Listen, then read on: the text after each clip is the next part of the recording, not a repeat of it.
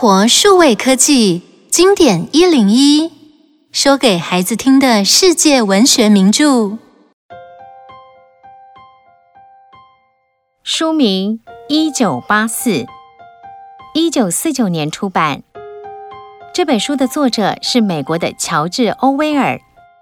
欧威尔因为对政治形态和社会现象有很多想法，花了很多年的时间创作出两本讽刺当时政治现象的小说，就是有名的《动物农庄》和《一九八四》。尤其是一九八四，更被大家称为政治讽刺小说中的经典作品。在一九八四中，欧威尔创造了一个可怕的世界，在这个世界里，掌权的政府为了集中权力。也借口为了全人类的未来着想，规定人们都不能有自己的想法，思想自由是会被判死刑的。大家的一举一动都受到严密的监视和控制，而主角温斯顿却对这种恐怖的生活产生了怀疑。让我们一起听故事吧。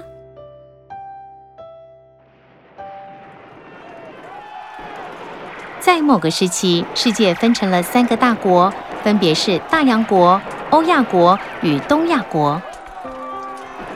为了争夺更多的土地，这三个大国之间不断发生战争。在大洋国这个国家里，政府为了方便统治与管理，对人民实施了高度的集权手段。大洋国的政府规定，人们都不能有自己的想法。只要违反这项规定，就会被判死刑。大洋国的统治者被称为老大哥，街上到处都挂满了老大哥的大型画像，画像旁边有一句恐怖的标语：“老大哥正在看着你。”除了有开着直升机在空中巡逻的警察巡逻队，每个人家里还有一个无法关闭的电子荧幕。日日夜夜不停播放政府制作的影片和讯息，并且由思想警察监视着人们的一举一动。这里的政府机关分成四个部门：和平部负责战争，友爱部负责维护社会秩序，真理部负责文化与教育，还有负责经济的富裕部。真理部是一栋庞大的白色金字塔型建筑。温斯顿·史密斯是真理部的员工，他每天的工作内容就是篡改历史，把从前报纸的内容加以修改成政府公布的版本。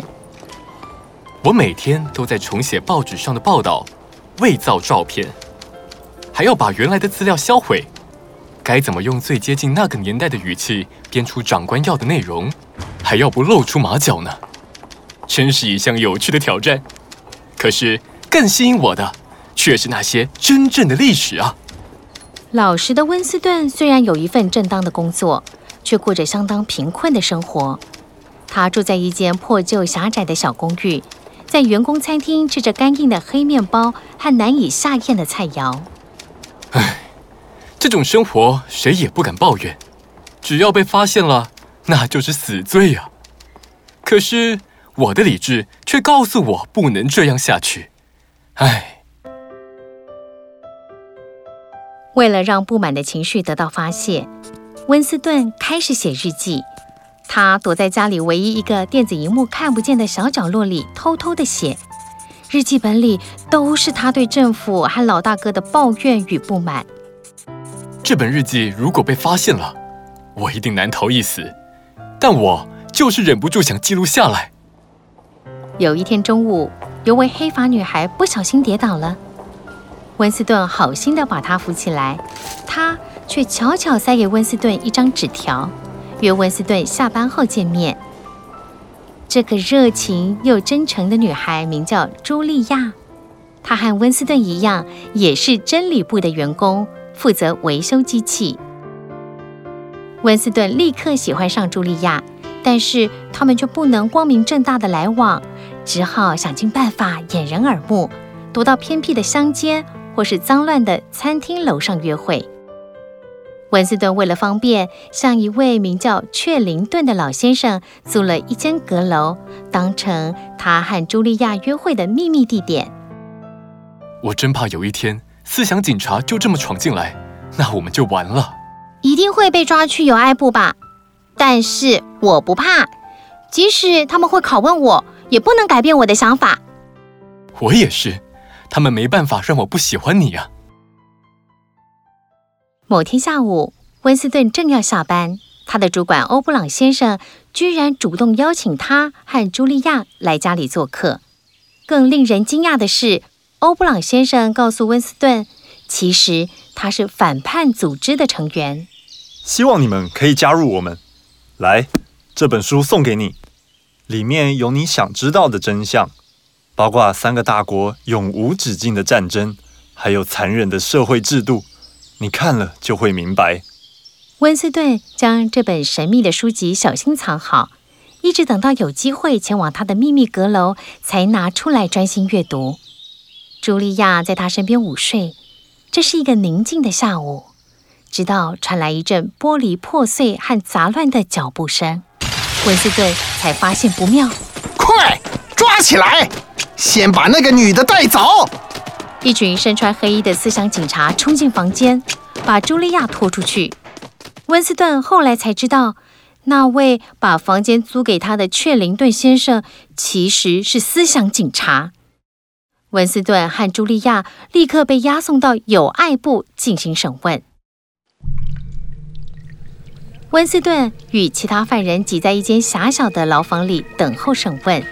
当其他人一个接着一个被带出去后，最后终于轮到温斯顿。他听见警察的脚步声，接着门开了，眼前。却出现一张熟悉的脸。天啊，欧布朗先生，连你也被抓了吗？哦，不，我知道了，一切都是假的，这是个陷阱，你是他们的人。正如温斯顿所想的，欧布朗表面上是真理部的主管，实际上却是有爱部的人。他暗中观察温斯顿已经七年了。所以很了解温斯顿的个性和所作所为。之后很长一段时间里，在欧布朗的指示下，警察们对温斯顿进行了一连串的拷打。在身体折磨后，接下来是心理层面的审问。温斯顿很久没有休息，他身心俱疲，并开始精神错乱、胡言乱语。有时候连问题都没有听就招供了。我的朋友。其实我一直在替你担心，因为你不知道自己生病了，所以才会产生那种叛逆的想法，也才会做出违法的事。现在我要治好你，就是用这种方法。温斯顿突然感到一阵剧痛，原来欧布朗正在对他电击。欧布朗并不是要温斯顿说出自己犯的错。而是要从内心纠正温斯顿的观念，对他彻底洗脑，重新接受现在的生活。巨大的痛苦让温斯顿不得不屈服。欧布朗说：“友爱部对你的治疗有三个阶段，那就是学习、理解和接受。经过这三个阶段后，你会彻底的改变，重新做人。之后我就会被释放了吗？” 朋友，你做了违法的事，就是要判死刑啊！我们做这么多努力，为的就是让你在临死前知道，国家都是为你好。等我们完成全部的步骤，你就要接受处决了。欧布朗对温斯顿的治疗终于来到最后的阶段，但是欧布朗深刻了解到，虽然温斯顿已经招供了关于他和茱莉亚私下来往的事。他对茱莉亚的感情却没有任何改变，他还是一样喜爱茱莉亚，这让欧布朗决定采用更激烈的手段。一天晚上，在囚室里，温斯顿突然醒来，他半梦半醒的尖叫着：“茱莉亚，茱莉亚，你是我的家人，我想念的茱莉亚！”温斯顿的叫声停止后，几个警察跟着欧布朗冲进牢房，欧布朗抓起温斯顿，推向其他警察，轻轻地说了一声：“一零一号房。”“一零一号房有什么？”“你认为世界上最可怕的东西是什么？”“我……我……我不知道。”我知道，我知道你最害怕什么，而现在那间房间里就有你最害怕的东西。一零一号房是友爱部里最令人害怕的地方。犯人害怕什么？警察们就利用他们最怕的东西来威胁。这个阶段也是再教育的最后一步，接受。而温斯顿最害怕的东西就是老鼠。温斯顿进入一零一号房以后，立刻被牢牢绑在椅子上，头也被紧紧固定住。接着，欧布朗走进来，手中提着一个特制的铁笼子，笼子正面有一张面罩，可以完全贴合温斯顿的脸。惊喜吧！看看我帮你准备了什么礼物。这个笼子里的小朋友们一定会很欢迎你的，毕竟他们已经饿了好久，是吧？温斯顿双脚发软，他知道这些饥饿的老鼠，只要笼子一打开。马上就会发疯似的啃咬他的脸。欧布朗将笼子拿近一些，温斯顿马上闻到一阵恶心的味道，他吓得几乎昏了过去。这时候，一个邪恶却关键的想法浮现在他脑中，但是他一点也不想这么做。但是当笼子的铁丝网碰到他的脸时，他疯狂似的崩溃尖叫。不要啊！不要啊！别咬我！别过来！去咬别人吧！去咬茱莉亚吧！就是不要咬我！这句话一喊出口，温斯顿就晕了过去。在他失去知觉前所听到的最后一个声音，就是一零一号房的开门声。他被自己的恐惧打败，最后还是背叛了茱莉亚。于，欧布朗的治疗结束了，温斯顿又重新回到社会上。政府还安排一个工作给他，还是在真理部，但是这个职位可有可无。温斯顿常常喝得醉醺醺，每天过得浑浑噩噩。某一天，他在街上游荡，一个声音叫住他，居然是茱莉亚。你瘦了，还有脸上的伤痕，这……呃。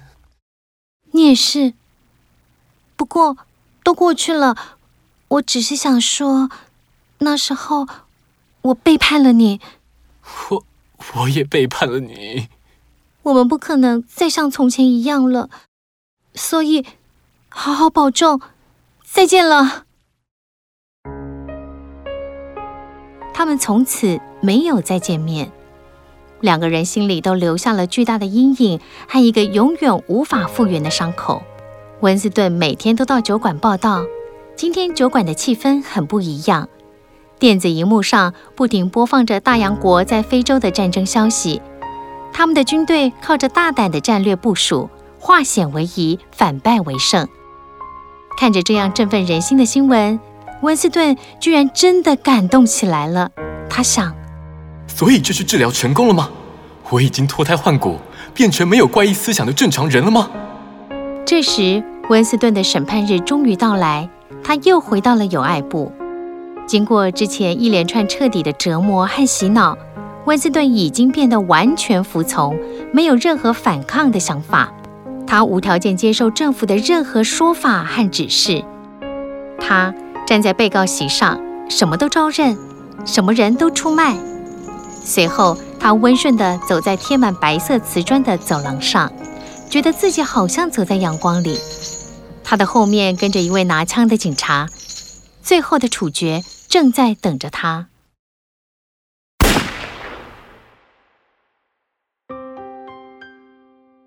当枪声响起时，温斯顿正抬头望着画像里老大哥的脸，看着老大哥的笑容，最后流下了两行眼泪。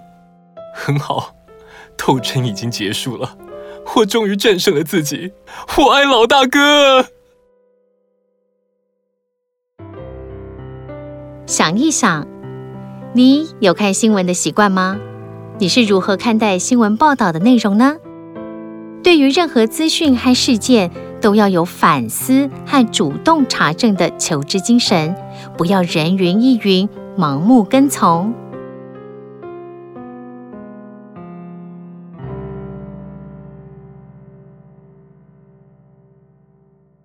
以上内容由有声书的专家生活数位科技提供。